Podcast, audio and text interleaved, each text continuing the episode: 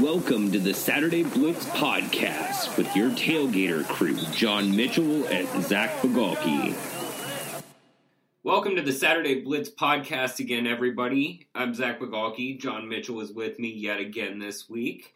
We're here today to talk about a couple of things, beginning with the saga at Florida, and then looking at the coaches most likely to be fired this year, before capping our week's podcast with a look at some really memorable fan traditions that have always, captivated both John and I. So before we dive in, how are you doing this week, John? Doing well. We got some current events, I guess, to kind of discuss this week to go along with the, off-season topics that we conjure up just to have something to talk about. So that'll be fun. Yeah, it really will. And that's where we're going to dive right away. Just looking at everything that's been going down at Florida recently, I know it's something that people probably have at least a blanket understanding of, given they're listening to a college football podcast willingly. But, I just wanted to get your basic thoughts around this.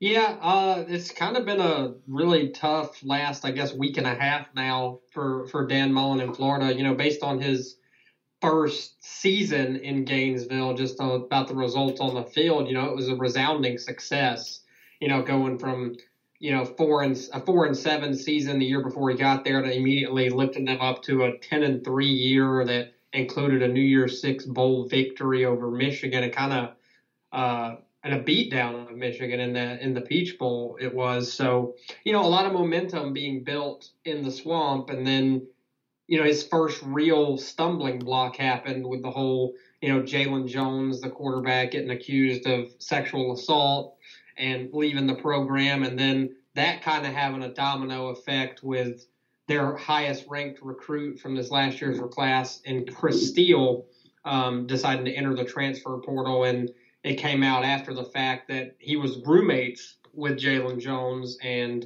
had requested before all of the stuff went down to be moved and was told they wouldn't do that until the summer. They'd reevaluate everything, kind of thought that was unacceptable. And then the allegations came down and it apparently really traumatized the kid. So you can't blame him for wanting to get out of there. And that's another one of the things, Zach, that you and I have talked about on this podcast already countless times. That it's sometimes bigger than football why kids want to leave a university. In this case, it's certainly that. It has nothing to do with playing time or anything on the football field. He feels like he wasn't listened to by the coaching staff. He had concerns that he didn't feel were taken very seriously. And, for a kid his age especially, that's a traumatizing thing for anybody, particularly because the assaults allegedly took place in that particular dorm room. Yeah. And I do want to stress the fact that these are, allegations at this point still, but there is a lot of smoke surrounding them. So that's a traumatizing thing for him. And I can understand that he feels like he needs a completely fresh start to get out of Florida. And as much as Dan Mullen's going to want to try to keep him, and obviously just because you enter the portal doesn't necessarily mean you're gone. You can come back out and stay, but it does seem like a thing that he's going to be gone. I believe he went home to California 2 weeks ago before he even entered the portal and it kind of left the university. So it kind of seems like a done deal, and that would be one of the cases where a waiver would certainly be in order for him to be able to play next year. I can't really imagine a scenario in which the NCAA would deny that. That would be an all-time bad look.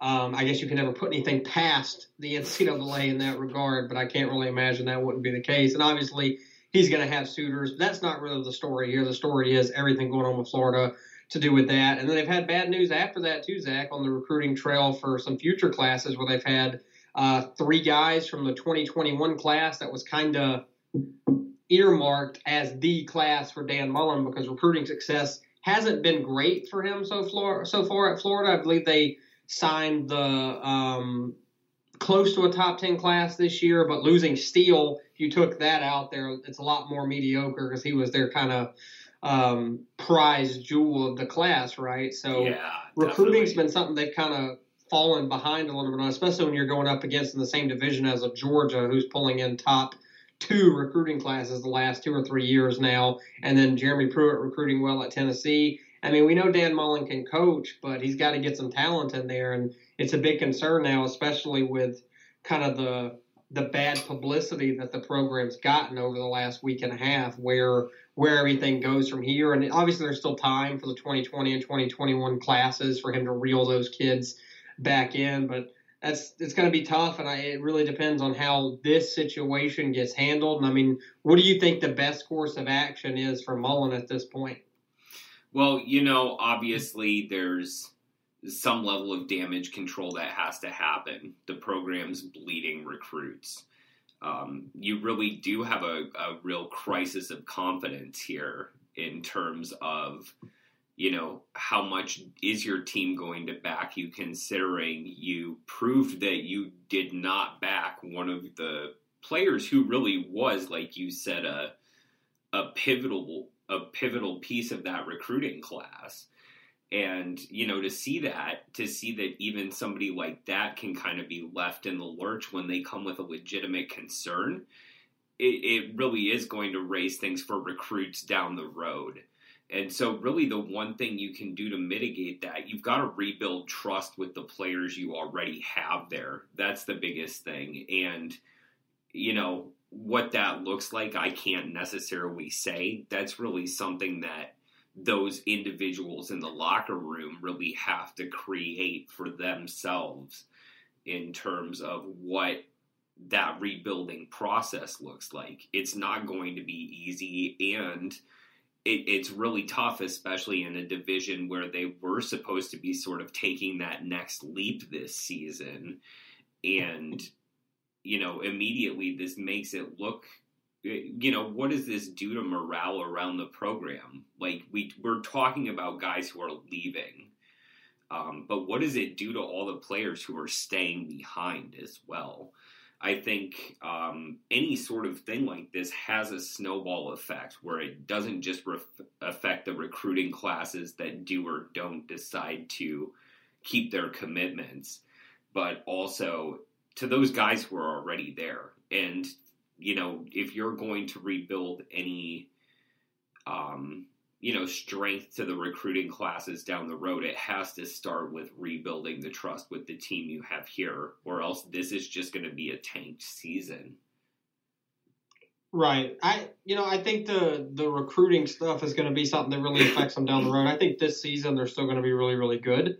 I think they have a lot of talent, but the gaps in talent was already evident if you watch, you know, Florida and Georgia play last year in Jacksonville. You could see, I mean, Georgia had the better team. They ended up, it was a close game for a little while, ended up pulling away. And that gap's only going to get wider if Mullen's not able to match these top 10, top 5 classes with top 10 classes of his own. And we know with Mullen that he can pull a lot from even, you know, middling recruits, as we saw at Mississippi State. You know, he didn't always have inside the top 5 or 10 class at Mississippi State, was able to pull and have some really good seasons there. But, you know, you're talking about winning the way he won at Mississippi State in Starkville is acceptable at Mississippi State. He's going to have to win a lot more at Florida. They're not going to be content with, you know, 8 or 9 win seasons kind of repetitively. They're going to want to compete for not just SEC championships, but they're going to want to compete for national championships. And the only way you compete for national championships,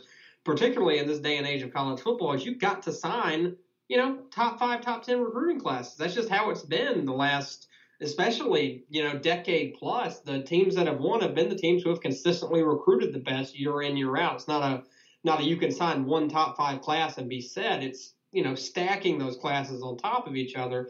And speaking to what Mullen needs to do, I think one of the big things is you've got to just come out and kind of admit fault there, you know, admit that, you know, I made a mistake. I screwed up. I apologize.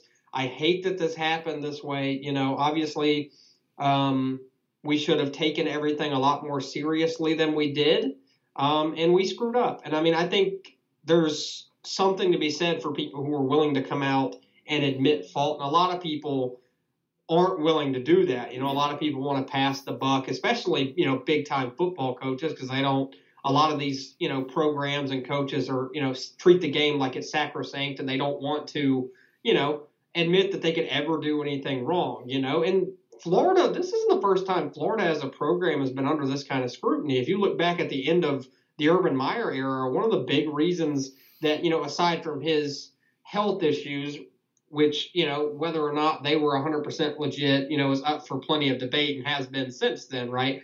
But there was a lot of off-the-field issues at Florida that kind of tainted the Urban Meyer era there. A lot of people were just kind of, he was letting the players kind of run roughshod over the program. And, I mean, I don't know if it's fair to say that's trending in this direction right now at Florida because everybody's got bad eggs, this kind of situation, this kind of kid in Jalen Jones. I mean, that kind of stuff can happen at any program, but it really depends on how you deal with it going forward and what Mullen does from here. And I think that'll be interesting to follow. Definitely.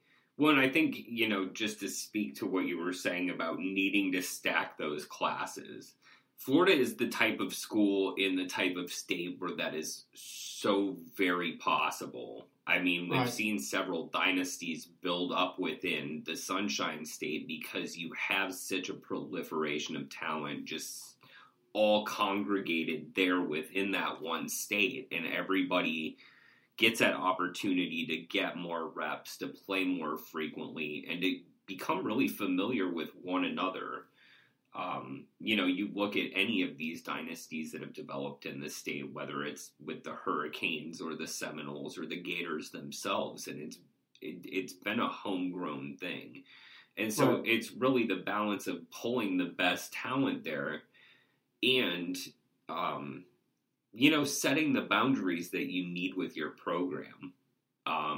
You know, we've seen it with other programs at other schools where it can kind of get a little roughshod as well. When you're pulling in the best talent, they're cocky. Like, that's the thing, is you're pulling in great talent that's never really been told no in their life before.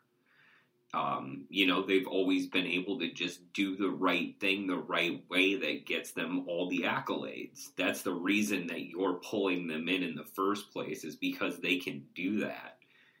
And that means they've never really done much wrong, and nobody's really held them to account before. And doing that is, you know, that's what we talk about when we talk about football as the possibility of building up individuals, is really getting them to a point where, you know, you just have respect for yourself and doing things the way they are because you need to. You know, because you said you would do them that way, because that's the way everybody is doing them, and it doesn't work right if you kind of deviate from that plan. And that's, you know, and then also having the boundaries where when transgressions happen, yes, there is some element of a case-by-case basis, but when you're looking at a sexual assault, you know, accusation, because, yes, no charges were ever filed around this, or at least have not been yet. You still, like, even if that accusation is there and somebody that's been assigned to close proximity with this person through no, like, individual request of their own, like, you're there for your first semester of school and you're with this person who's really kind of throwing up red flags for you.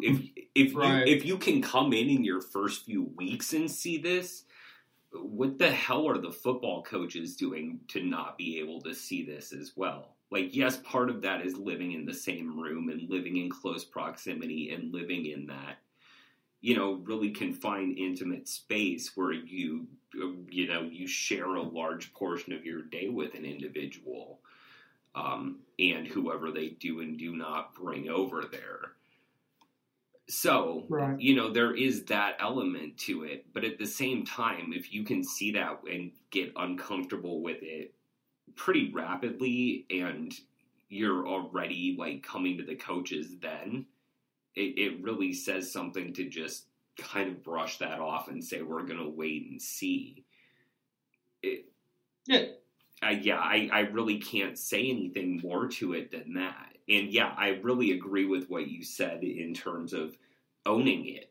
Like, really taking responsibility for this and recognizing it as a teachable moment, especially for coaches, like, for programs more broadly. Like, not just because you know, like you've got to cover your ass, but because it's the right thing to do, because you're showing, you know, like football is all, like I said, is all about doing things as the play is designed. And if you're going to put these plays in place and then, you know, kind of fritter them away and make all these exceptions, what's the point? Right. And, you know, the thing with Chris Steele, too, in this whole situation, imagine how traumatizing it is if that's your first real college experience. You know, he's a true freshman coming in and rolling early, going through spring practice, by all accounts doing a really good job on the field, but his first real college experience is whatever the hell was going on in that dorm room and whatever was going around that player. And whether or not the allegations or not were true, there was obviously something that he saw that made him uncomfortable enough to bring that to the coaches and request to be moved to a different dorm, something serious enough, obviously, that he would make such a request. And that's not a request that would come easy for anybody to have to do, right? To have to go to the coaches and ask to be moved. That's something that's probably going to get back to your roommate at some point and stuff. So it was a difficult decision for him to make to bring that to the staff. And, you know, it's kind of baffling that they really just didn't do much with it. That I don't know if, you know, and I don't know the full story of what happened in the background there, if they decided to kind of investigate it themselves first. But, you know, by all accounts, it wasn't handled the way that he thought it should be handled. And I mean, the kid's absolutely traumatized and rightfully so. I mean, that's a really, you know, difficult situation for anybody to have to be in, especially when you're, you know, 18, 19 years old, going through your very first kind of big time structured program like that. You know, you're going through practices in spring and stuff, practicing every day, getting acclimated to college life, which is just an entirely different ball game than being in high school. So trying to do all that, you know, you can't blame him for doing what he did, and I'm sure there's going to be plenty of schools, particularly I'm imagining he's going to want to go somewhere that's a little bit closer to home because he came from, you know, California, and you can't blame him for wanting to maybe stick close to home. So this could be a big eventual win for Clay Helton at USC, because this kid was originally a commitment to USC before decommitting, and apparently him and his family had a really good relationship with Dan Mullen, but that's obviously strained at this point. So maybe you can go back home, and that'd be a huge pickup for USC. Maybe Marielle Cristobal at Oregon gets back involved in his recruitment because they were a big player to start with, too. So somebody out west is going to get a hell of a football player for their 2019 class a lot later than they would have anticipated getting someone. So a big win coming for someone like that. And hopefully he'll be able to get acclimated quickly and make an impact right away next season. It's hard not to root for him. Yeah, definitely. It's one of those things where, you obviously want to root for this player. And it's really one of those things where it's kind of sad to realize that the youngest person involved in this all, the greenest person here, was the most adult in the room. Like, That's really what sticks with me out of this is Chris Steele did everything he was supposed to do here. You know, like, I can't say exactly what he said to them. Perhaps if he'd made things more explicit, it would have meant something. I don't know, because I wasn't the fly on the wall. But by all accounts, he definitely reported something and made a request to get out of that situation that obviously was off in some way. And that's all, like, no judgment, because I don't know enough beyond that. But it was off in some way, obviously, for him.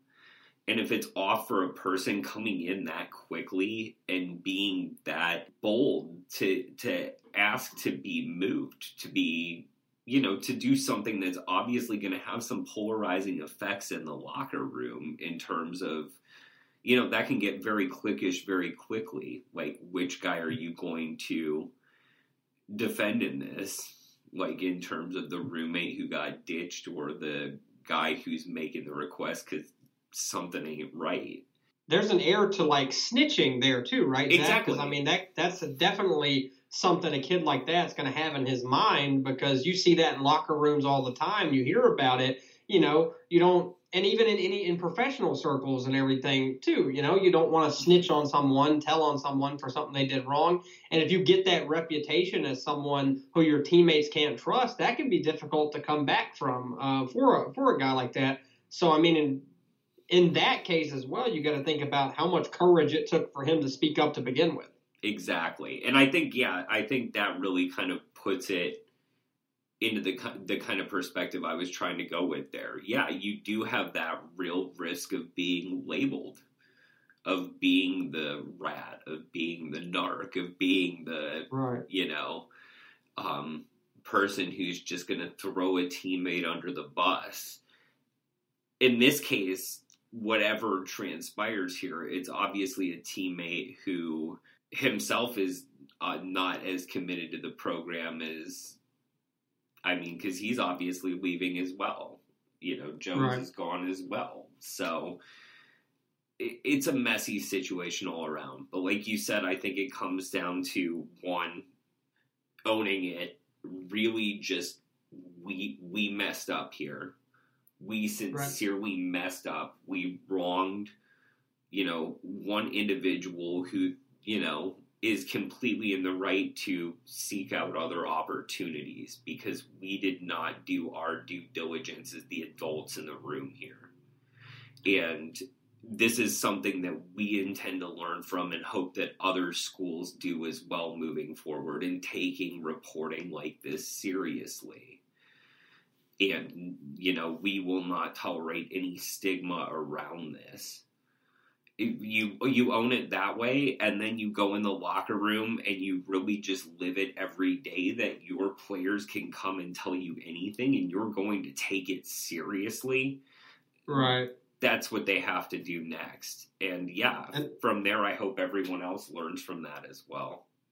I think that's big too, like you said, kind of making it known to the players that, you know, we screwed up and we're going to do whatever we can going forward to make sure that doesn't happen again. Complete open door policy, complete we're going to listen to what you have to say and really take everything you have to say seriously. And, you know, college football is kind of, especially, you know, program to program, it's kind of like the ultimate glass house. And you really shouldn't throw stones in a glass house, as the old saying goes. And, man, Dan Mullen threw a lot of stones this offseason, particularly, you know, towards Athens, Georgia, taking a lot of, you know, thinly veiled shots at the program with Georgia with what had happened, particularly with the Justin Fields situation about how, you know, he felt like they had maybe lied to Fields. And a lot of people have said that, and I think there's some merit to that.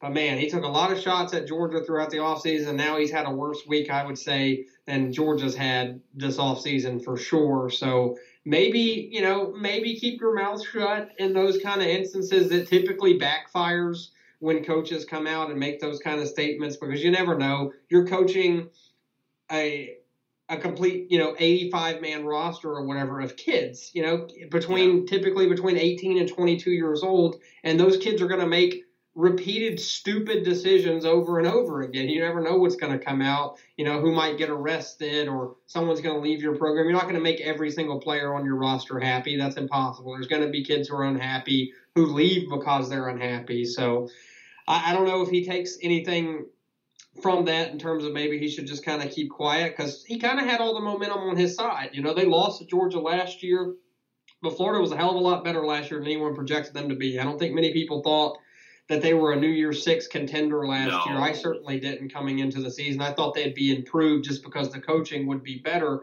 but I wouldn't have imagined them making a serious run at the New Year's Six and being SEC East contenders. So he kind of had all the momentum on his side, and, you know, a lot of stuff's gone wrong since then. You never really want to have this kind of publicity around your program, particularly when you had so much forward momentum after your first year.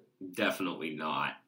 Yeah, definitely messy for Mullen moving forward, and something to keep an eye on if the team, you know, if they don't rebuild that relationship with the team and things do, you know, sort of devolve out of that. He could be on the hot seat going into 2020 if that's the case. But, you know, I'd like to stop there, I think, unless you have anything else to say about this, because, you know, thinking about that that future possibility of the hot seat really leads us into what we're going to be talking about next after the break, which is coaches that are looking to us like they're the most likely ones to be fired next year. So from looking at Mullen on the 2020 hot seat, we'll be looking at the 2019 one right after this break. Stay tuned, everyone. Welcome back, everybody. We're going to move on now to looking forward again to the 2019 college football season. We've done a few things concerning kind of previewing the season. We'll have a lot more on that going forward. One of the topics Zach and I had discussed recently off the air about maybe discussing here was kind of looking at the coaching hot seat. That's always a fun topic in the off season, throughout the season. And then, you know, obviously when the coaching carousel gets fired up, and it could get fired up pretty quickly this season. We see midseason firings all the time, and some of these coaches we're going to talk about could, after poor starts, be removed from their position during the season. So we're going to discuss a few of those coaches now. Zach, who's the first one that really came to your mind? We're probably going to be in agreement because the first one was kind of, I guess, a surprise, wasn't fired last year. Everybody kind of thought that was going to happen, at least for me. I don't know if the first one for you is the same as me, but anyway. Yeah, I'm guessing so. It's somebody we actually mentioned in the last segment quickly, Clay Helton at USC. Right. I'm guessing that's who you were thinking of as well there. Oh, yeah. You know, top of pretty much everybody's list in terms of looking at the hot seat. It really was a surprise that he was retained into this season. You know, he got that quote-unquote dreaded vote of confidence. And, you know, it really does put him on a short leash this year. It's really incumbent on the team taking that next leap, not just getting to bowl eligibility, you know, not just being 5-7. You know, 5-7 obviously kills him this year. He doesn't get to mid-season if they're anywhere near the path for that. But, you know, if the season ends like 7-5, even 8-5 after a bowl game, I don't think they're keeping him. That's not USC expectation, especially in a Pac-12 South that, frankly, when the Pac-10 expanded to the Pac-12, everyone expected that to just be USC's division for years and years to come. And rightly so. Like, they were, you know, even coming out of the Pete Carroll era, you know, with him going to the Seahawks, USC was still set up for success for years to come. And there were certainly some interesting coaching decisions along the way, you know, with a couple of names trying to keep the Pete Carroll coaching tree alive that I think they stretched for along the way, obviously. You know, looking at both Lane Kiffin at that point in his career especially, and Steve Sarkisian as well. Both of them just weren't the right fit, and Helton has done a decent job. Like, and it's interesting because he's like the first one after that coaching tree. Like, he's really had to make his own waves and still be in that shadow, but not be of that shadow. And I think that distinction there, it in a way protected him into this year because it's not just another guy trying to reach for that you're failing with. He really is somebody that does offer that opportunity for fresh continuity, you know, which isn't kind of an odd phrase to think of, but it doesn't fall within that same reaching along the different, you know, kind of rather weak branches in terms of the college football head coaching ranks of people who worked under Carroll. Just doesn't have a lot of people, you know, a lot of people who have been really successful at that level. So Helton is very much a risk. Like, he needs to have them in the Pac-12 championship game this year, I think, to save his job. And I think that's the barest minimum for him. And that's not like that difficult of a bar for him to reach this year. Like you said, the Pac-12 South's pretty wide open. I think most people would probably, the consensus right now would be what, Utah's the favorite. in the Pac-12 South this year, and probably rightfully so. I think I've seen them in most, including your early preseason top 25, the only team from the Pac-12 South there. We talked about Arizona before being a potential dark horse if Khalil Tate can get healthy and him and Sumlin can kind of get on the same page. But there's no reason USC shouldn't win that division and win it. You know, maybe not every year. Maybe it's kind of crazy to say, but, you know, 3 out of 5 years or something like that, based on the level of competition, they should be perennially competing for Pac-12 championships. That's the level of a job USC is. That's the level Pete Carroll brought them to before he left. And, you know, and it recently, before last year, they kind of bottomed out. But, you know, 2 years before that, Clay Helton had a lot of success. Yeah. You know, they won 10 games in 2016, I believe won the Rose Bowl that year, and then won the Pac-12 the next year and played in another New Year's Six bowl game. They lost to Ohio State, but still, you know, that's back-to-back double-digit win years, back-to-back New Year's Six berths. Then you completely bottom out when you lose Sam Darnold. You kind of hand the reins to a true freshman quarterback and JT Daniels. And obviously there's going to be growing pains. If I don't believe he would ended up on the hot seat last year if USC's a 7-5, 8-4 regular season team last year with a freshman quarterback. It's like, hey, you know, we kind of get that regression, but to regress all the way to 5-7, losing the way they lost some of the games that they did lose, it's kind of difficult to deal with. And I wonder too, Zach, how many, and it'd be maybe an interesting case study at some point for one or both of us, how many coaches who were originally interim head coaches found massive success once they got their interim tag removed. I can think of one off the bat, and that's Dabo Sweeney, obviously, from Clemson, was their interim coach. Yeah. But I think potentially guys like Lynn Swann at USC and other athletic directors around the country are hoping that these kind of Clay Helton types can be their version of Dabo, right? You know, Ole Miss took the interim tag off Matt Luke. I don't think that's going to last all that much longer there. You know, you got Clay Helton at USC, and you see it, you know, quite frequently. Ed Orgeron at LSU even as well. So, and, you know, he's doing well, it seems, so far too, but it wouldn't take much in the way of regression in Baton Rouge for him to find himself right back on the hot seat. So, you know, I wonder, that's something maybe interesting that we can discuss further later on because I don't have any figures or anything like that, but not all these interim coaches are going to be Dabo Sweeney 2.0 when you promote them. It was a big shock that Lynn Swann gave Helton that vote of confidence at the end of last season when he seemed to be, without a doubt, a goner. And, you know, maybe it's refreshing in a way that he didn't have the quick trigger pull that most of these athletic departments have because, like I said, you know, Clay Helton won 21 games the 2 years previously, so that earns you at least a little bit of leeway, I think, because you're coming off a, you know, a Pac-12 championship and all that. So, you know, I don't know what the number is for next year, but I don't think 7-5. I don't think if he goes 7-5, he even gets to coach the bowl game. I don't think that's good enough. I think you're probably looking at maybe 9-3, maybe a 9-win regular season, Zach, that maybe gets him an extra year. But anything short of that, and I think they're probably going to be ready to make a change. Yeah, definitely. One, I think the last thing about Helton there that's interesting is you mentioned Orgeron at LSU as well.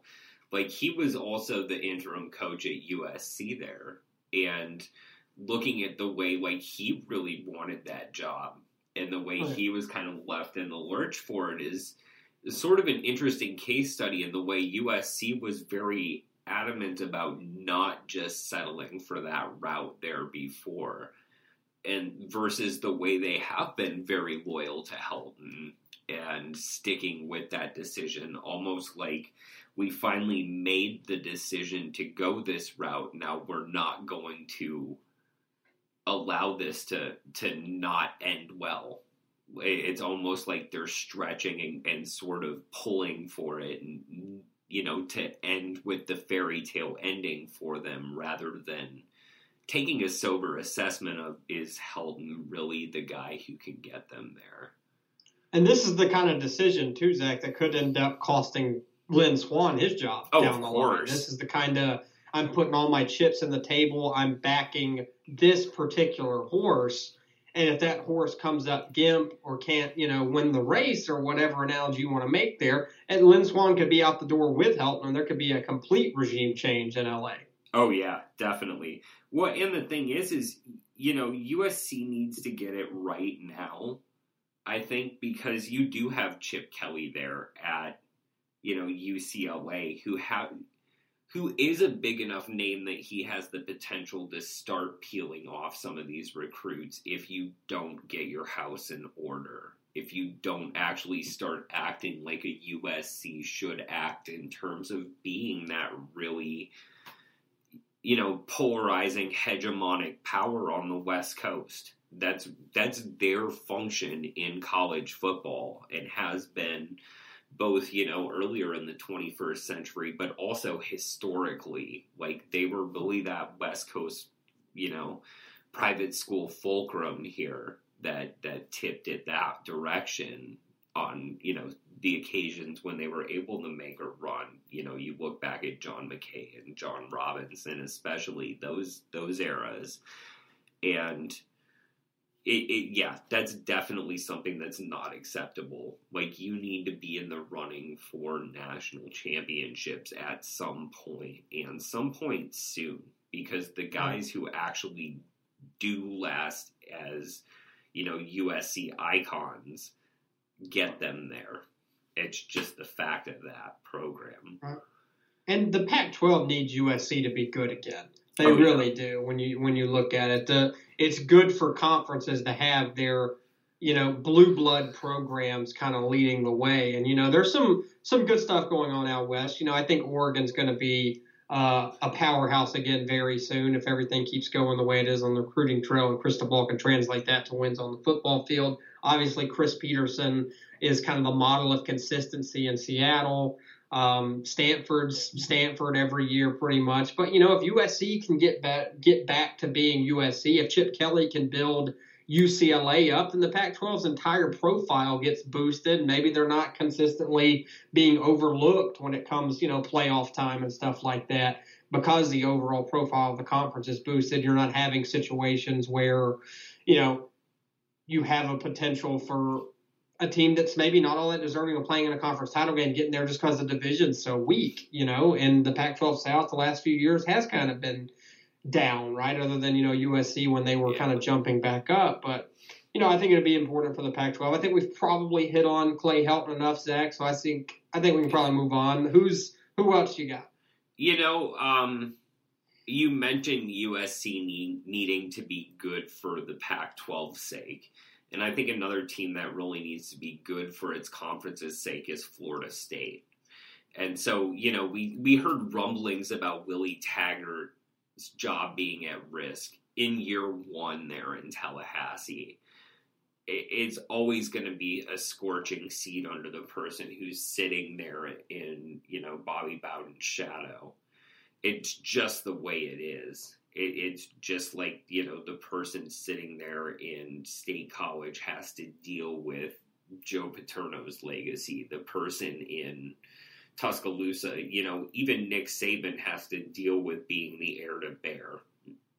It's just one of those things that's a fact of life. And for somebody like Willie Taggart, who left a promising situation in Eugene to take what was his dream job, it's somewhat disheartening, just as somebody who's followed his career and, you know, rooted for him to get his opportunity, to see it at risk so soon and at a point where he can't even, you know, like, he doesn't necessarily have the personnel to be doing what he wants to do. You know, we've talked about it in the past, but Fisher did not leave him a tremendous amount of depth or talent, in terms of, you know, recruiting rankings and everything that went on there.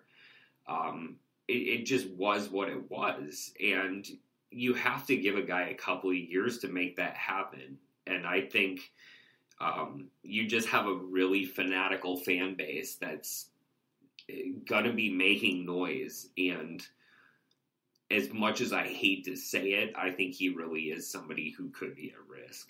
Yeah, I mean, you're looking at – it's funny how quickly people forget that Jimbo Fisher's last season in Florida State, the Noles went like 7-6, mm-hmm. barely scratched out a bowl game because they rescheduled a canceled game after their annual game with Florida just to scratch out that sixth win. So, but, you know, Florida State's won 12 games now in 2 seasons, and that's clearly not acceptable. But like you said, the cupboard wasn't left stocked for Taggart when he got to Tallahassee as much as people want to think it was, just because, you know, Jimbo Fisher is a big-name coach, won a national championship there in 2013. But, you know, especially on the lines, I mean, that offensive line last year was just awful. And there's only so much you can do offensively when your line can't block anybody. You know, when you've got DeAndre Francois consistently running for his life. I mean, they have one of the best young running backs in the country in Cam Akers, who was a five-star recruit, had a really promising freshman season, and couldn't get anything going as a sophomore just because he was getting hit every single time he touched the ball in the backfield. So there's only so much you can do when your line's that bad. There was some other issues. You know, a lot of people were upset with some play-calling decisions, but that's always more heightened when you're losing games. You know, some of those kind of baffling decisions get forgotten about if you're able to eke out some close wins. And they had a couple close games that could have gone either way. They blew a 20-point lead against Miami that really could have at least extended the bowl streak, and that probably doesn't bring down the rain as hard on Taggart as it did. But I agree. I think he is on the hot seat going into year two. Like you said, there were some rumblings about removing him after one season, which is just absurd. And 2 years isn't enough to build a program either. I don't think it would be fair if he was fired after year two. But I do think he's going to have to show some tangible signs of progress. I don't know how many wins it's going to take, but I don't think, you know, if they miss a bowl again, I guarantee they're going to make a change. Even if they just scratch it out and go like 6-6 or something like that, that's probably not good enough. He might realistically need 7 or 8 wins to keep going there. And I think you're right with the ACC comment as well about the ACC needing Florida State to be good. The ACC needs Florida State. The ACC needs Miami. The ACC needs Virginia Tech to be Virginia Tech again. I mean, because right now it's Clemson. And Dabo said it last year about it being Alabama and the rest of y'all. In terms of college football, playing up the whole Clemson underdog thing. But the ACC, it's Clemson and very much so away from them, the rest of y'all, right? They're driving the bus for the ACC. There's no real competition for them right now. And, you know, the ACC needs somebody like a Florida State to be Florida State again, needs Miami to jump up, Virginia Tech, whoever, anybody. I mean, it could be maybe Dino Babers has it going enough at Syracuse, and Syracuse is going to be that perennial threat. You know, they've played Clemson tight last season. They beat Clemson the year before that. So, you know, maybe they're the team that's going to really challenge. I know they get forgotten about often just because they're Syracuse, but he's done a great job there. I know it's getting off track, but, you know, I think that was an astute observation about the ACC, just the same as the Pac-12 needing USC. The ACC desperately needs Florida State. Well, and it's interesting, too, because you look at that Atlantic division just a couple of years ago when you had both Clemson and Florida State doing well. And you had Louisville with Lamar Jackson there still. So you really did have three great teams there. And then at that point, the question really became what's going on in the coastal. Like, there, you know, you just had imbalance there in that regard as well. So, yeah, like you said, you also need a Virginia Tech and a Miami really to be stepping up. You need a team like Pitt to be a contender at something more than 7-7. You know, you just need more depth in terms of your program talent level. So yeah, I think that's really a good point all around. Looking at some of these powerhouses and the reasons why they would look to pull the trigger on a coach and go in a different direction. Who else stands out for you, John? You know, I think one of the bigger ones, too, that everyone will be talking about all season long, at least until, you know, we really figure out which direction it's going to head, is Gus Malzahn at Auburn. He very by the seat of his pants, narrowly held on to his position at the end of last season. Agreeing to a reduced buyout that makes it a lot easier for Auburn and a lot more financially feasible for Auburn to fire him after this season if things don't really take a step in the right direction. You know, Auburn came into last season thought to be, you know, one of the 10 best teams in college football, thought to be a real contender with Alabama and Georgia in the SEC. You know, everybody kind of picked at Alabama, Georgia, and probably Auburn at the top of the SEC last year. And then, you know, they went 7-5 in the regular season, got blown out by both Georgia and Alabama in November, lost a game to Tennessee that was kind of baffling, that no one really saw them at home, I believe that game was as well. So had some really tough losses. Offense took a big step back. Another problem, like Florida State's, Auburn's offensive line really struggled. Jarrett Stidham didn't have a lot of time to throw. They couldn't run the ball very well. And, you know, that's always been Malzahn's calling card, has been offense. He's kind of innovative in that regard. But there's been some real chinks in the armor for his offense in recent seasons, other than 2017 when everything kind of clicked. A lot of that had to do, I think, too, with having Kerryon Johnson in the backfield. Oh, yeah. Losing him last year was a bigger loss than anyone really realized, just because they figure it's Auburn. That offense can, you know, plug and play and go. And he was kind of a really special talent that, you know, didn't get overlooked necessarily. He was given his props, but I think everybody kind of overlooked what kind of impact it would have on Auburn last year to lose him. So I did some early projections on Auburn recently for the website, and I came away looking at, you know, probably 8-4 might really be the high end ceiling for all. They have a really tough schedule next year, you know, not just the SEC schedule they play, but, you know, they open with Oregon in Dallas at a neutral site game, and that's going to be a huge game. That's a, I mean, from the outset, looks like a 50-50 toss-up game that could go really either direction with those teams.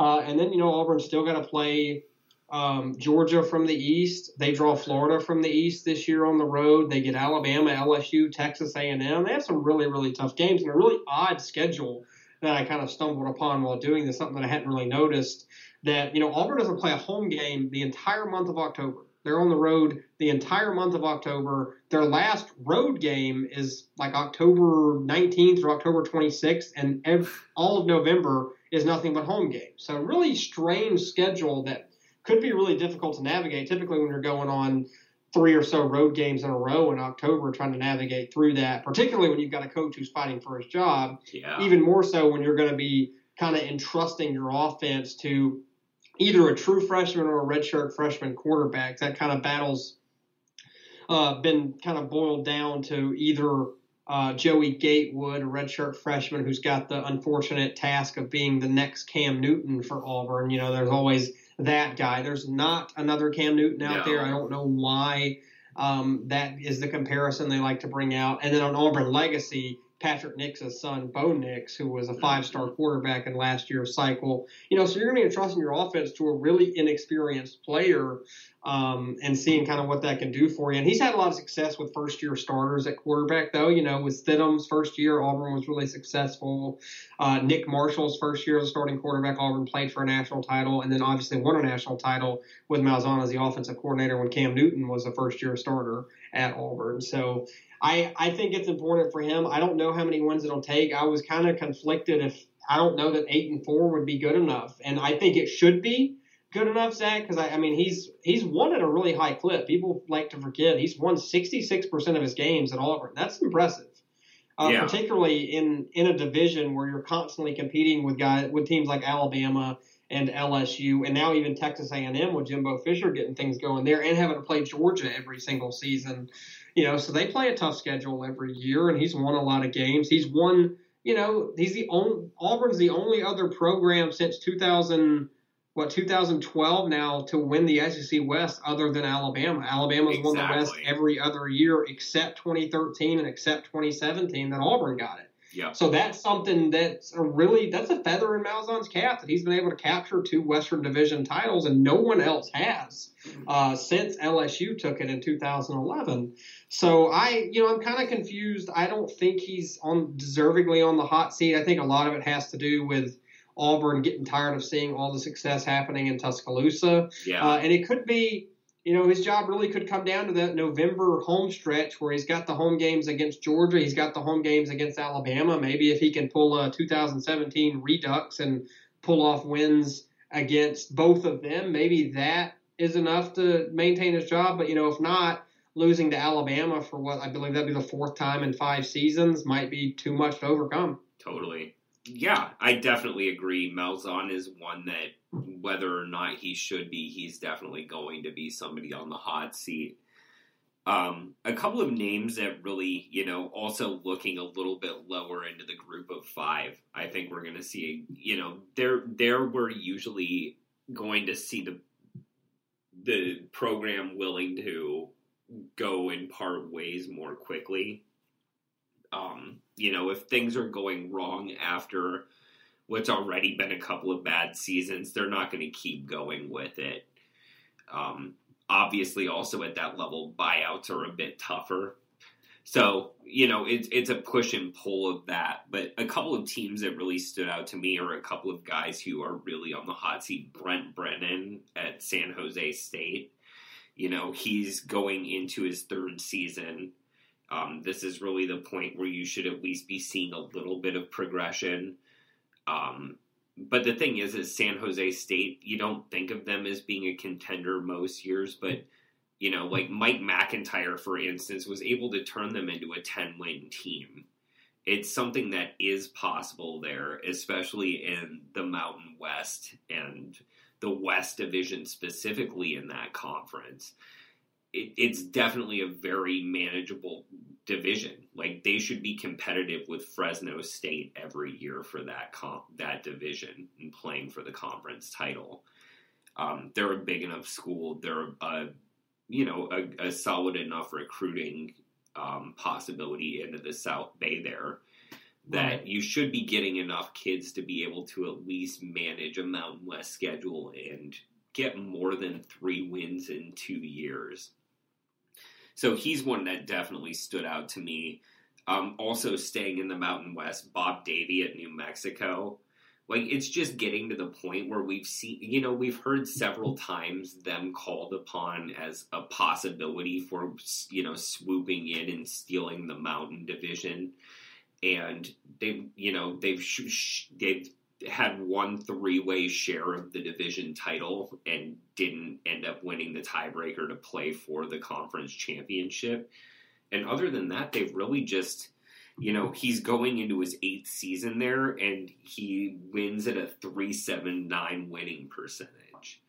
It's just, it's not enough. I think at a place like New Mexico, when you're playing against teams like Wyoming and Air Force and Colorado State, you should be able to get wins in some of those. New Mexico does have some draws, and they've been able to build up a decent enough program in the past that I think if you're not at least getting to a bowl game every other year, especially when a bowl game was designed at your home stadium specifically to make sure you would get into a bowl game if you got eligible, that's a little bit ugly. And after 8 seasons, if you can't start to really show things turning around in season number 8, as big a name as it is to bring in Bob Davy at a place like Albuquerque, at some point you've got to recognize diminishing returns for what they are.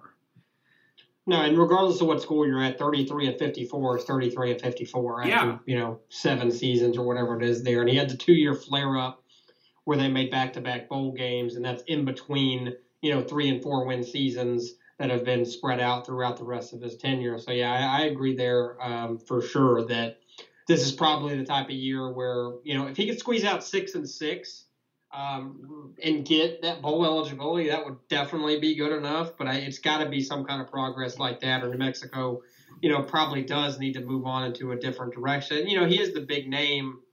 We're also talking about a guy who's 64 years old, turned 65 during the season. So how much does he really have left, particularly at a job that's as difficult as it is, at New Mexico? You're not getting, 5-star recruits to come to Albuquerque to play football. So it's a tough job, and it's a job for potentially for a younger guy, or that's gonna have the energy to really put the investment in the program. And it's fair to question whether Davey is that guy anymore.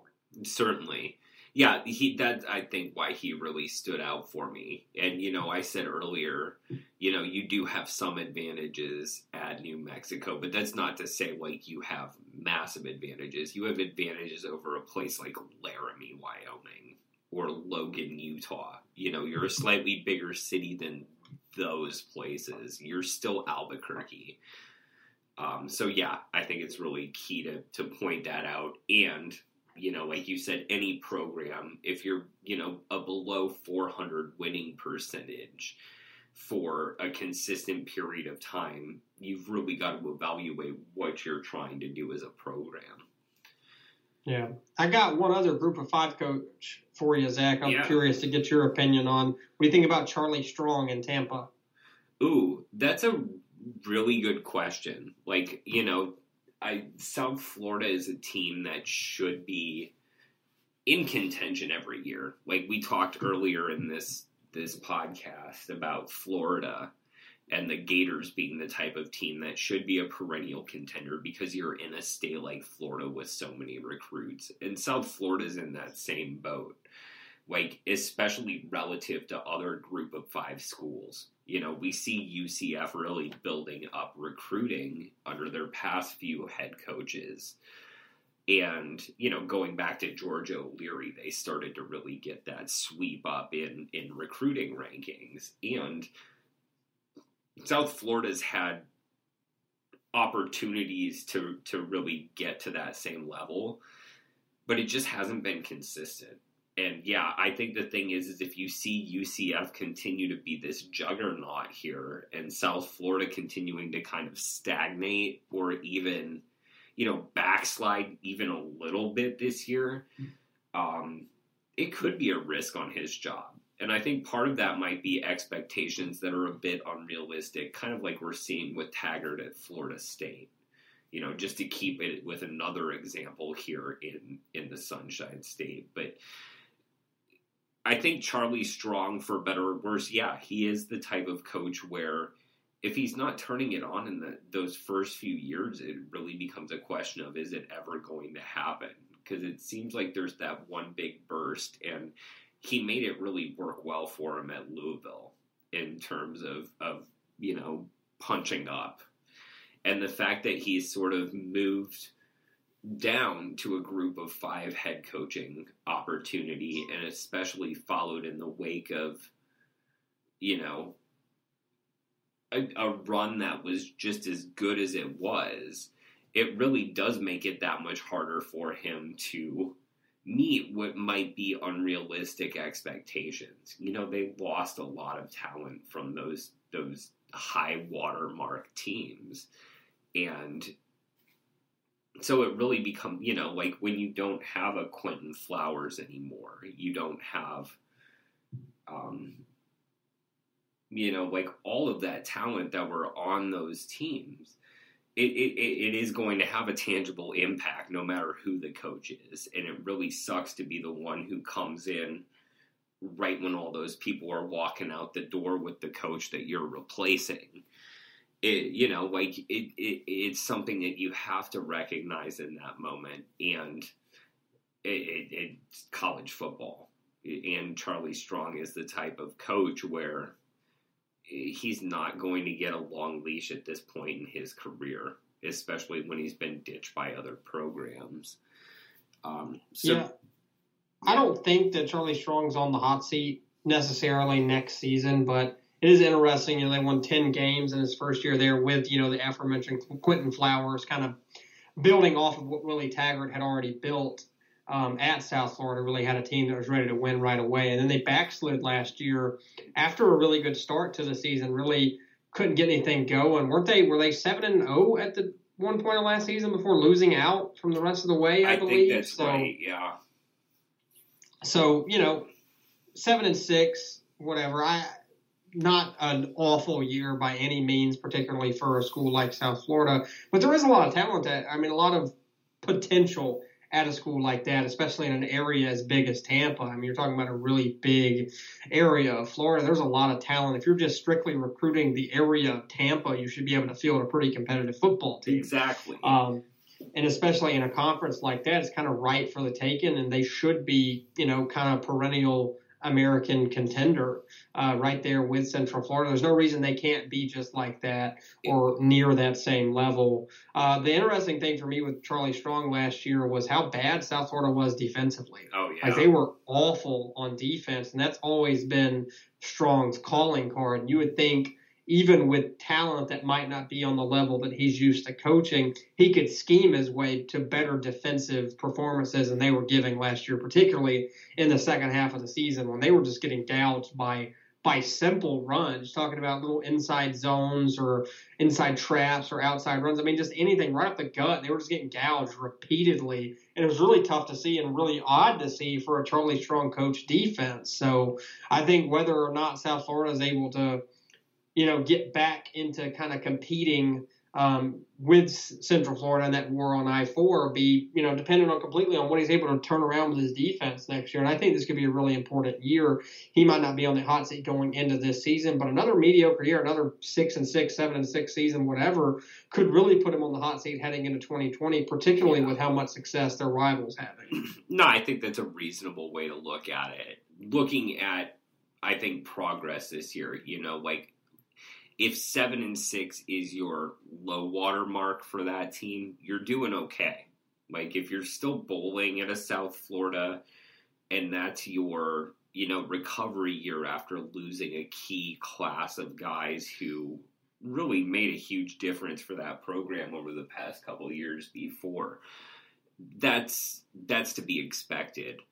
But, you know, if they're, you know, I don't even know if you have to have the war on I-4 being a virtual play-in game for that the East this year, as it was a couple of years ago.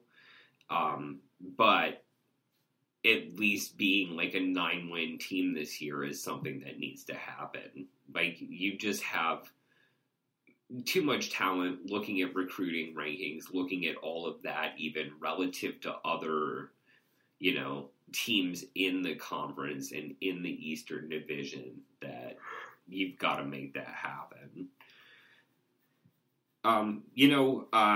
There was one or two other names on my list, but I just want to give you another opportunity before I dive in. Do you have anybody else that's stuck for you? Yeah, there's obviously several coaches. Randy Edsall at Connecticut, I think, is a guy who could very well be on the hot seat. They were, historically bad last season, particularly on defense. And this is obviously his second go-around at UConn from, having a really successful first tenure there before he left to take the Maryland gig. He had, done really, really well at UConn. And then, since he's been back, they've won 4 games in 2 years there. And, fell from 3-9 in year one to 1-11 in year two. So, he could be a guy who, maybe he's not up for the job the second time around, and he could be a guy who's really on the chopping block this year if they're not able to take a step forward. It's going to be tough for them to take a step forward next season with what they've got on the schedule in particular. Jumping back into the Power 5, there was a couple others. I think it could be a really big year for Justin Fuente at Virginia Tech, particularly with kind of a tumultuous offseason that they've had, losing a lot of key players to transfer, including quarterback Josh Jackson. But, his first 2 years went really well. They won the Coastal in year one. They won 19 games in 2 years. That's, a really good start. But kind of, again, living in a past era, living with recruits that he didn't bring in. And, they went 6-7 last year, barely made a bowl game in their own right, had to scrape out a really close game against Virginia in their annual rivalry game at the end to even get bowl eligibility and maintain their now nation's leading bowl streak now that Florida State's is over. But, Virginia Tech's a proud program with what Frank Beamer was able to do there, and winning, being 500 or under 500 or just at 500 ain't going to get it done there. No.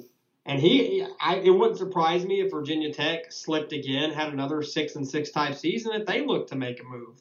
Yeah. That would be his fourth year there, and, it's not typically a good sign. Typically, when you've been the coach somewhere and you're entering your third and fourth seasons, really when the program really becomes yours. Yeah.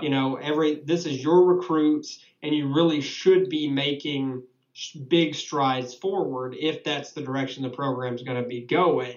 And if you get into years 3, 4, 5, whatever, and you're taking steps backward, that's never a good sign. No. I mean, I don't think there's many coaches who have had big step backwards in their third, fourth, fifth year, whatever, at their program that were able to kind of scratch out and get back forward. So I think it's a big year for him. I think it could be a big year for Matt Luke at Ole Miss. We talked about him in the first segment. He kind of had a couple of mulligans his first two seasons at Ole Miss because of the bowl bans they were under. So, but, you know, the clock's now ticking for him because, you know, those bans are over. NCAA sanctions are kind of gone. It's, you know, now or never for him. He was the interim coach that kind of held everything together after the whole Hugh Freeze fiasco. Yeah, definitely. So, but Ole Miss was really, before all the free stuff happened, was really trending in the right direction on the football field. Whether or not that was legit or whether or not they were, you know, widespread NCAA issues, there obviously was some of that going on there. But they really want to get back to being a contender again in the SEC.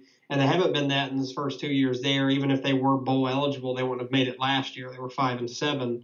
And that was with a lot of talent. They lost more offensive talent than I think anybody in the country last season. When you talk about losing Jordan Tiamu at quarterback, losing A.J. Brown and D.K. Metcalf at receiver, losing several pieces up front like Greg Little at left tackle, you know, they have a lot to replace. So going into next season, they need to be a bowl team. They probably need to win 7 games. And right now, if I was making a power rankings of SEC teams, I believe I would start with number 14 being Ole Miss. I think they're probably the worst team in the SEC on paper, at least, and that could change. You know, maybe Mike MacIntyre can do wonders with that defense that wasn't done the last couple seasons. Maybe Rich Rodriguez as the offensive coordinator could get things figured out on the offensive side with a younger offense this year. But I don't think it's trending in the right direction for Luke in Oxford. I think he's a guy who I could see them deciding, you know, we gave this a shot. Thank you for holding the program together through these sanctions. But, you know, we've got to get somebody in here who can kind of make us take the next step. Totally. No, I think those are a couple of good choices. The only other one I had on my list was Chris Ash at Rutgers. You know, it's Rutgers, obviously. They're not the type of program, especially now that they're in the Big Ten, that they're going to be a powerhouse every year. You know, this isn't the Big Ten day, or the Big East days anymore. This is the Big Ten days. And Rutgers has a ceiling, but at least being bowl eligible, you know, I think is a critical thing for that program. You've got to do it once in a while, you know. To make it worth your while. I mean, otherwise, why are you beating yourself up over and over again with, you know, and expecting different results? And, you know, like you said, I think going into that 4th season is a critical one. And this is the 4th season for Ash at this point. And the fact that he's won 7 games in the first 3 seasons, he's sub 200 winning percentage. You know, he's at 194 winning percentage right now. Something has to happen. You've got to at least get to a bowl game this year, or, you know, there's no reason to keep him around, I don't think. Like, I hate to be crass about it, but when you're making as much money as they are, you know, even somebody like Chris Ash is, you know, a millionaire from this game.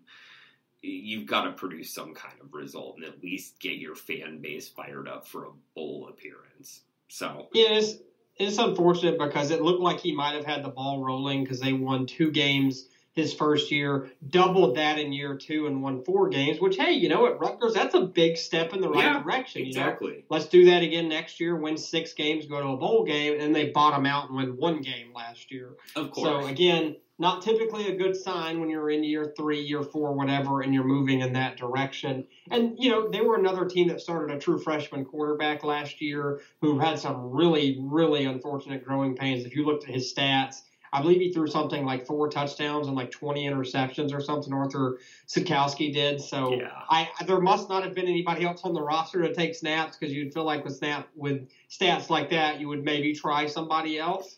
But they got an interesting transfer actually last week. McLean Carter from Texas Tech transferred to Rutgers. to join that program. So maybe having a veteran quarterback in the room, maybe he can be the guy that can make them take a step. I don't know if bowl eligibility is a must for him to keep his job, but we've seen that Rutgers can be a quality program. I mean, Greg Schiano got Rutgers to being a perennial bowl team, even had them ranked. We talked about the crazy 2007 year where Rutgers was ranked in the top, two? Yeah. I think they were ranked second at one point. During the season. So, I mean, obviously that program has a higher ceiling than we've seen recently under Chris Ash and before him, Kyle Flood. So, you know, I think it's a big year for him. I think he's definitely one who could end up being gone at the end of the season. Yeah, certainly. So I think it's a good point you make. I don't think they necessarily have to be bowl eligible, but if they're not, like, I think if it's like another 4-win season, I think at least 2 or 3 of those losses have to be coming by a single score. Like, you have to see at least that where you were in the game and could have been bowl eligible if, you know, things had turned differently on a couple of plays here and there. Yeah, maybe you're competitive with like a Penn State or a Michigan or something like that, and you lose, but it's close. I mean, they play in a tough division, right? You're going against Ohio State, Penn State, Michigan, Michigan State. I mean, it's 4 games on the schedule that are going to be tough for you to win every single year, and that's not counting your cross-division opponents from the other side of the conference. So yeah. It is tough, and, you know, maybe they do win 4 games, and maybe one of those wins even is against a team like Michigan or Penn State. Maybe they pull a massive upset like that. We've seen that kind of signature victory be enough to really reinvigorate some confidence in a coach before, and maybe that's what happens for Chris Ash. It would be nice. They obviously need to do something, and another 1 or 2-win season is definitely not going to get it done. Certainly. I think we're going to take a break here quickly, everybody, and then dive back in and look at some memorable fan traditions. So stay tuned. We'll see you on the other side. Welcome back to the Saturday Blitz podcast, everybody, for our final segment here this week. We're going to be talking now a bit about some memorable fan traditions that we really love in college football. You know, things that happen both, you know, inside the stadium, outside the stadium, before, during, and after the game that really just show why college football is such an awesome sport in terms of, you know, just being really captivating and showing that participatory zeal. So, you know, I pitched this idea to you, John. Were there any that just immediately popped to mind when I mentioned this idea to you? You know, I think the first one that popped in my mind, it's not necessarily even my favorite, but the first one that really stuck out to me was Virginia Tech playing Enter Sandman. When they enter the stadium, especially at night games in Blacksburg, especially when Virginia Tech's good, that's one of the most like chill bumpy things I've ever seen. I've never seen it in person. I would go crazy to see that in person, but watching it on TV, you know, when they're playing a big name opponent and they come out to Enter Sandman and the crowd's just roaring, going crazy. I mean, that's one of the more electric environments in college football right there. So that was the first one that really hit me. Just off the top of my head when you had mentioned it to me earlier about maybe discussing this on the podcast. What were did you have one in particular that really made you think of this? You know, you had a great choice there. It was one I had jotted down on sort of a short list of different things I was looking at. But the one that really struck me was one that we've only really recently seen in the past couple of years. It's the Iowa wave. You know, they're at Kinnick Stadium where they'll turn around and they'll wave at the Children's Hospital there. And it's really just become, you know, in short order, a really touching tradition, sort of showing, you know, how an entire fan base, they're congregated in the stadium, can become, you know, an even more powerful force and really become something bigger than football and really integrated into the broader community in a way that makes a really awesome difference for those kids as well. Like, it's something they're really anticipating. And you hear the think pieces in the Iowa newspapers and everything in the lead up to the past couple of seasons where it's like the kids are getting ready for football season again. You know, that means a lot. And I think that's the one that really prompted me to throw this idea your way. Yeah, that's a great choice. That's probably the best current tradition in college football, just for the impact and what it means. And that's another one of those things where that's college football at its absolute best right there. I mean, that's, you know, fans, players, all that kind of coming together to give those moments to the kids who really need moments like that with everything they've got going on. And that's kind of just a beautiful tradition. I know seeing that the last couple of years has really been touching, and it's something that's really been enjoyable to watch. It's kind of funny because Iowa had early on, when I was thinking about it, there was another Iowa tradition too that kind of stuck out, how they, and completely on the other end of the spectrum, some gamesmanship for Iowa.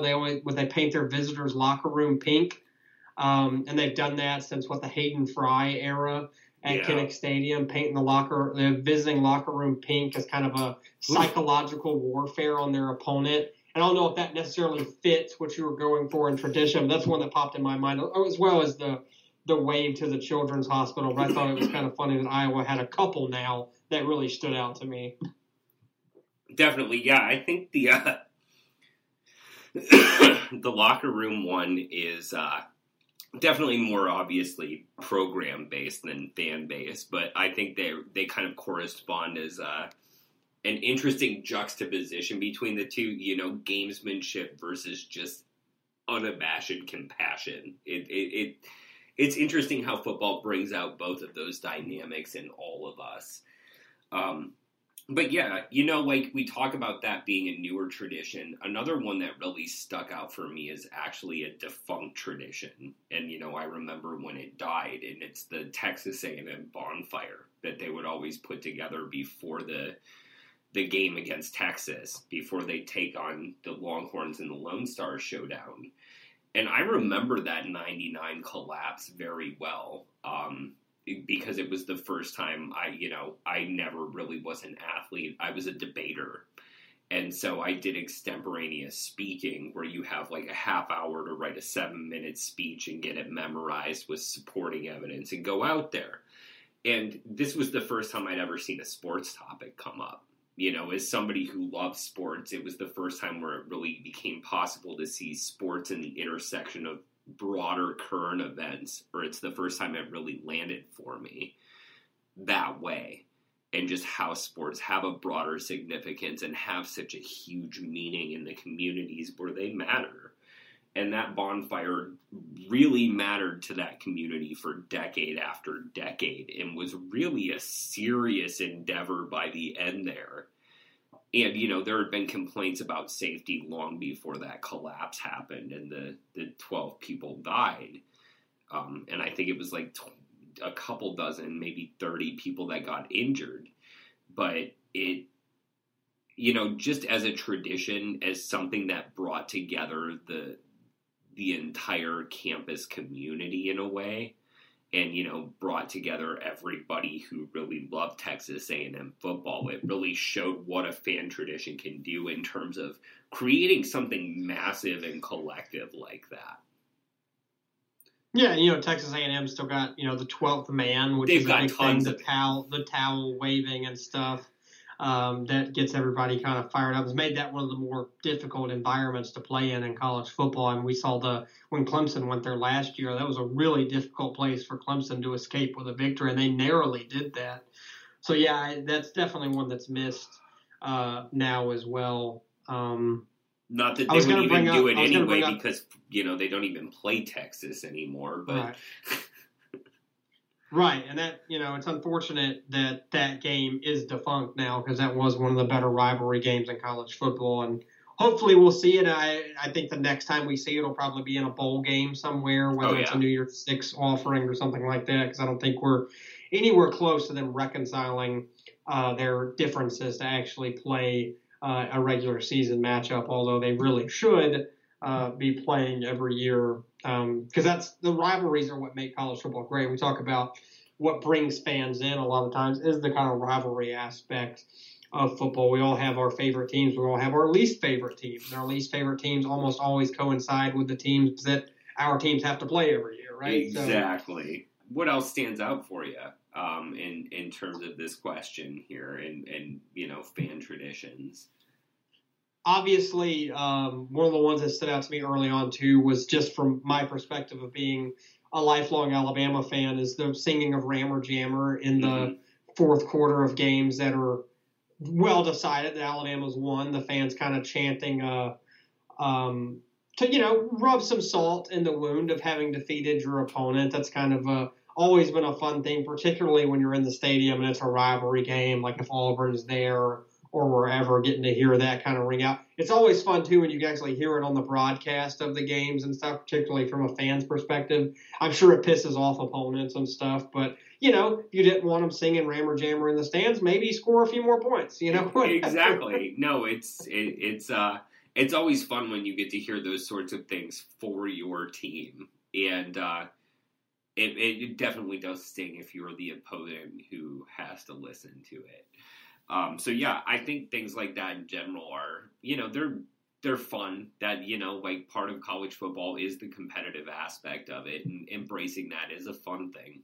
I think we should never discount that, because it is a game and you should be having fun with it on that level.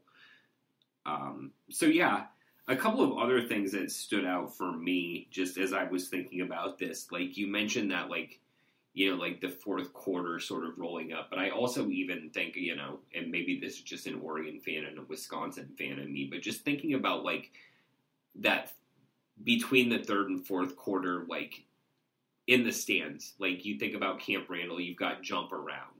You think about Oregon, they're always playing Shout and playing the scene from Animal House on the screen there, and the whole stands are just, you know, a little bit softer now and getting lower and lower and lower in the stands, and you just see it all around the bowl. And those little moments, I think, are also a really fun thing where, and you see, you know, the, like I said, the different flavor of it at every different stadium has those little bits of, you know, like, participatory experience that just happen week after week that you just kind of get locked into, and like, it's that time of game where we do this, I think is a really fun thing to just own collectively and just be on a schedule as fans as well, just like you see with the players down on the field, like really owning your moment to shine there. And, you know, that encourages fans to stay the entire game too, even for the lesser opponents. You know, whether, you know, Wisconsin, Oregon, whatever university you're talking about, you have little moments like that, you know, strategically take place going into the fourth quarter, not just to, you know, get the stands fired up for close games, but also to kind of encourage fans to stick around when, you know, Wisconsin could be bludgeoning an opponent. You know, everybody wants to stick around because Jump Around is a nationally known thing. And that's one of the cooler things that goes on in the stands in any college football stadium. Yeah. So especially for those fans who don't get to go to, you know, 6 games a year or whatever, the fans who are going, you know, once every few years, getting to participate in that, it's kind of one of those, could be even one of those formative moments for some college football fans. Undoubtedly. Yeah, anything else that jumping out at you? There were some negative ones that jumped out at me, but I don't know if you want to save that for another podcast or not. That might be a good idea. Just staying on the West Coast for me a bit, one that really cracked me up always is Tightwad Hill at Cal, you know, the hill just outside the stadium where fans all congregate there, and it's like got signage and everything at this point of like being able to go stiff the turnstile and watch the game from the hill that was made out of, you know, constructing this stadium. You know, just that little quirk of construction that allows fans to go get a free peek at the game. Right. I really love those sorts of things that happen along like that.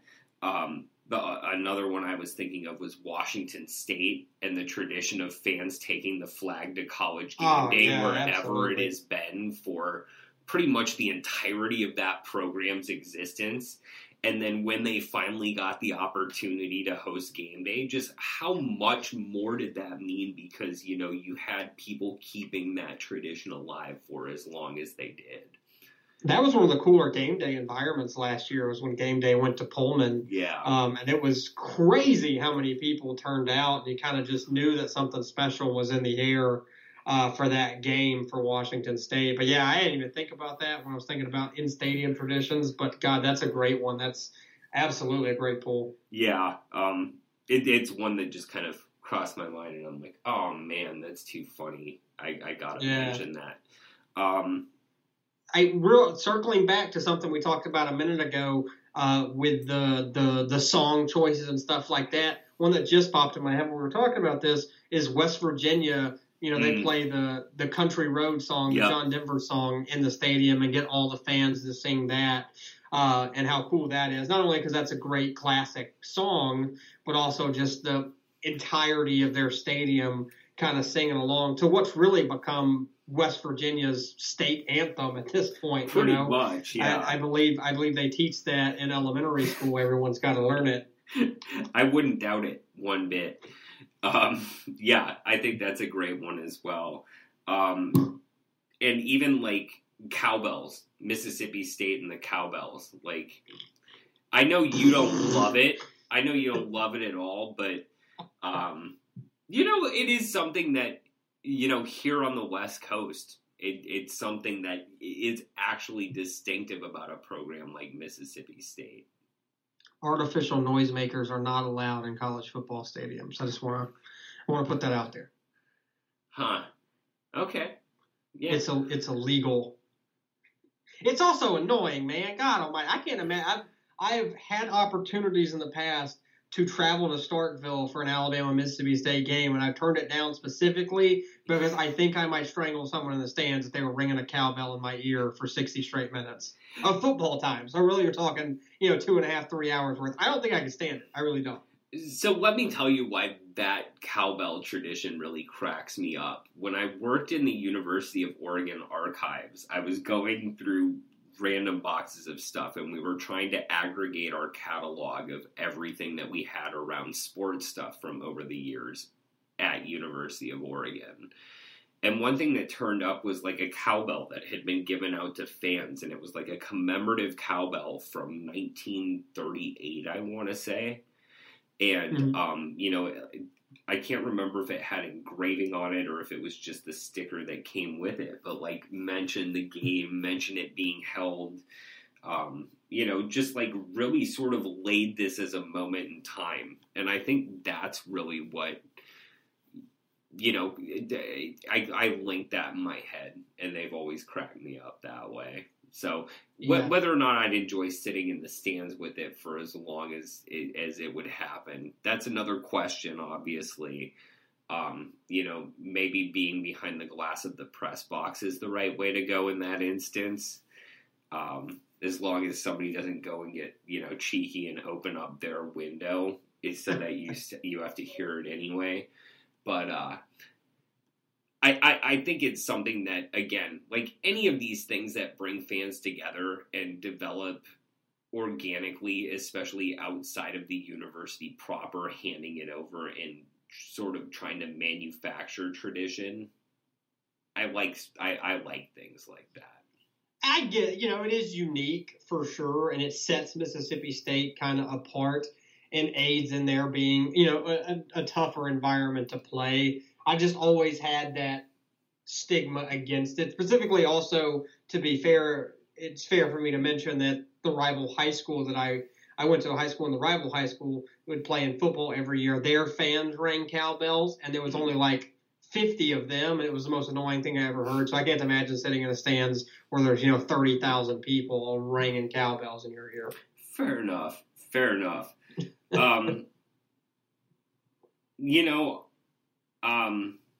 I don't know if I even want to mention the last one I had on my list, but Toomer's Corner has to be mentioned in terms of fan traditions.